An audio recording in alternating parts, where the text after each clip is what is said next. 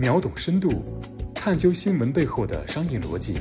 本节目由二十一世纪经济报道综合制作播出。各位好，我是卢森，欢迎收听本期的秒懂深度。对于万众瞩目的伯克希尔股东大会，东方证券首席经济学家邵宇向记者表示：“全球大环境正在剧烈变化，大家肯定想听听巴菲特怎么讲。”二零二二年，全球新冠疫情仍未散去，俄乌冲突发生，美联储等央行计划大力收紧政策，来遏制数十年来未见的高通胀，全球经济面临衰退风险。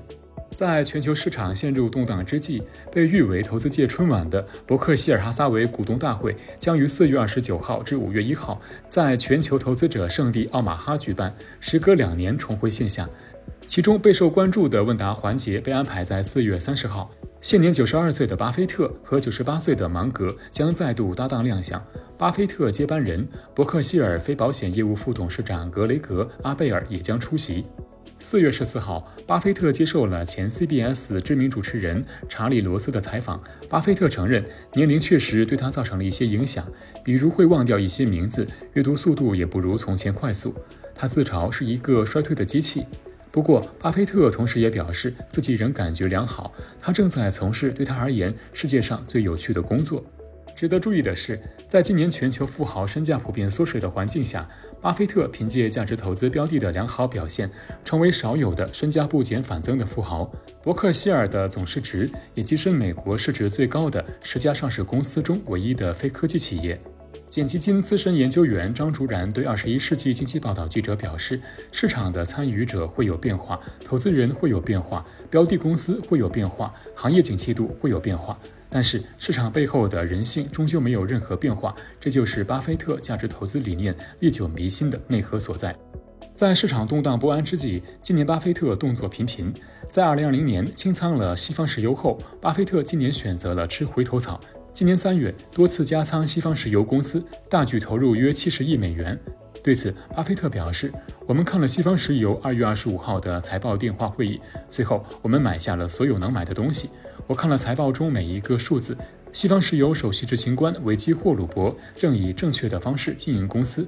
此外，三月二十一号，伯克希尔宣布以一百一十六亿美元的价格收购保险公司阿勒格尼。不过，这一交易规模仍不属于巴菲特反复提及的大象级交易机会。”巴菲特今年还加大了在科技硬件领域的投资，大举押注惠普。在投入约四十亿美元后，伯克希尔已拥有近一点二一亿股惠普公司股份，相当于约百分之十一的股权，成为惠普第一大股东。尽管今年巴菲特投资动作并不算少，但大象级交易依旧难寻。自2016年斥资321亿美元收购飞机和工业零件制造商美国精密铸件公司以来，巴菲特已经六年没有进行大象级交易。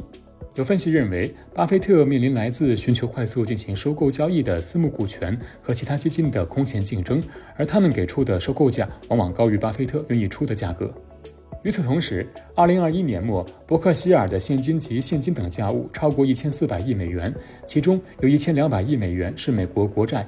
对此，巴菲特表示，目前伯克希尔的超高现金持仓水平，依然是因为找不到符合伯克希尔持仓标准的公司或部分股权所致。张竹然认为，目前根据巴菲特的理念，找不到很多合适的标的。在此情况之下，静观其变是上策，也造成了伯克希尔的超高现金持仓。因此，回购股票就成了巴菲特为数不多的选择。去年，伯克希尔没有进行大的收购，但继续积极回购股票。巴菲特在今年早些时候的股东信中表示，伯克希尔在过去两年中花费了五百一十七亿美元用于回购股票。有时，当其他途径没有什么吸引力时，回购对伯克希尔股东来说具有积极意义。巴菲特很早就参悟了复利的能量，复利的力量也在伯克希尔的股价上反映得淋漓尽致。一九六五年到二零二一年，伯克希尔市值复合年增长率为百分之二十点一，超过标普五百指数的百分之十点五。经过五十多年的积累，一九六四年到二零二一年的伯克希尔市值惊人的增长了百分之三百六十四万一千六百一十三，也就是三万多倍。同时，标普五百指数也增长了百分之三万零两百零九，超过三百倍。价值投资是巴菲特制胜的法宝。巴菲特强调，做投资并不需要极度聪明的头脑，但需要正确的方向。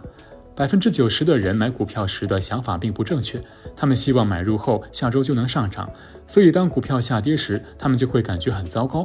但他恰好相反，甚至希望股票下跌，这样就能够买入更多。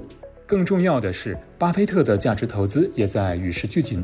邵宇对记者表示，巴菲特整体的思路是跟随美国经济的长期走势。比如投资可口可乐、卡夫亨氏等消费股，以及美国银行、美国运通等金融股。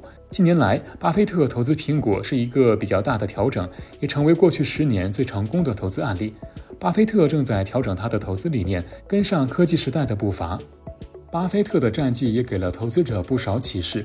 邵宇表示，投资者需要抓住每一个时代最基础的潮流究竟在哪儿，找到大的配置方向很重要。龙头公司可以长期持有。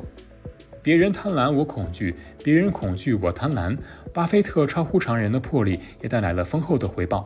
例如，在两千零八年金融危机期间，伯克希尔为多家蓝筹公司提供了救命资金，包括高盛集团和通用电气公司。最终，伯克希尔在金融危机期间投资赚了超过一百亿美元。当然，巴菲特在投资上也犯过不少错误，但欣然承认错误并汲取经验，造就了一个真实的有血有肉的股神。例如，巴菲特坦言，伯克希尔2016年斥资321亿美元收购美国精密铸件公司时花钱过多，对该公司的正常化盈利潜力过于乐观，而这是伯克希尔近年来最大的一笔交易。巴菲特坦言，这是一个很大的错误，将来我还会犯错误。以上是本期节目的全部内容，感谢收听。更多财经资讯，请下载二十一财经客户端查看。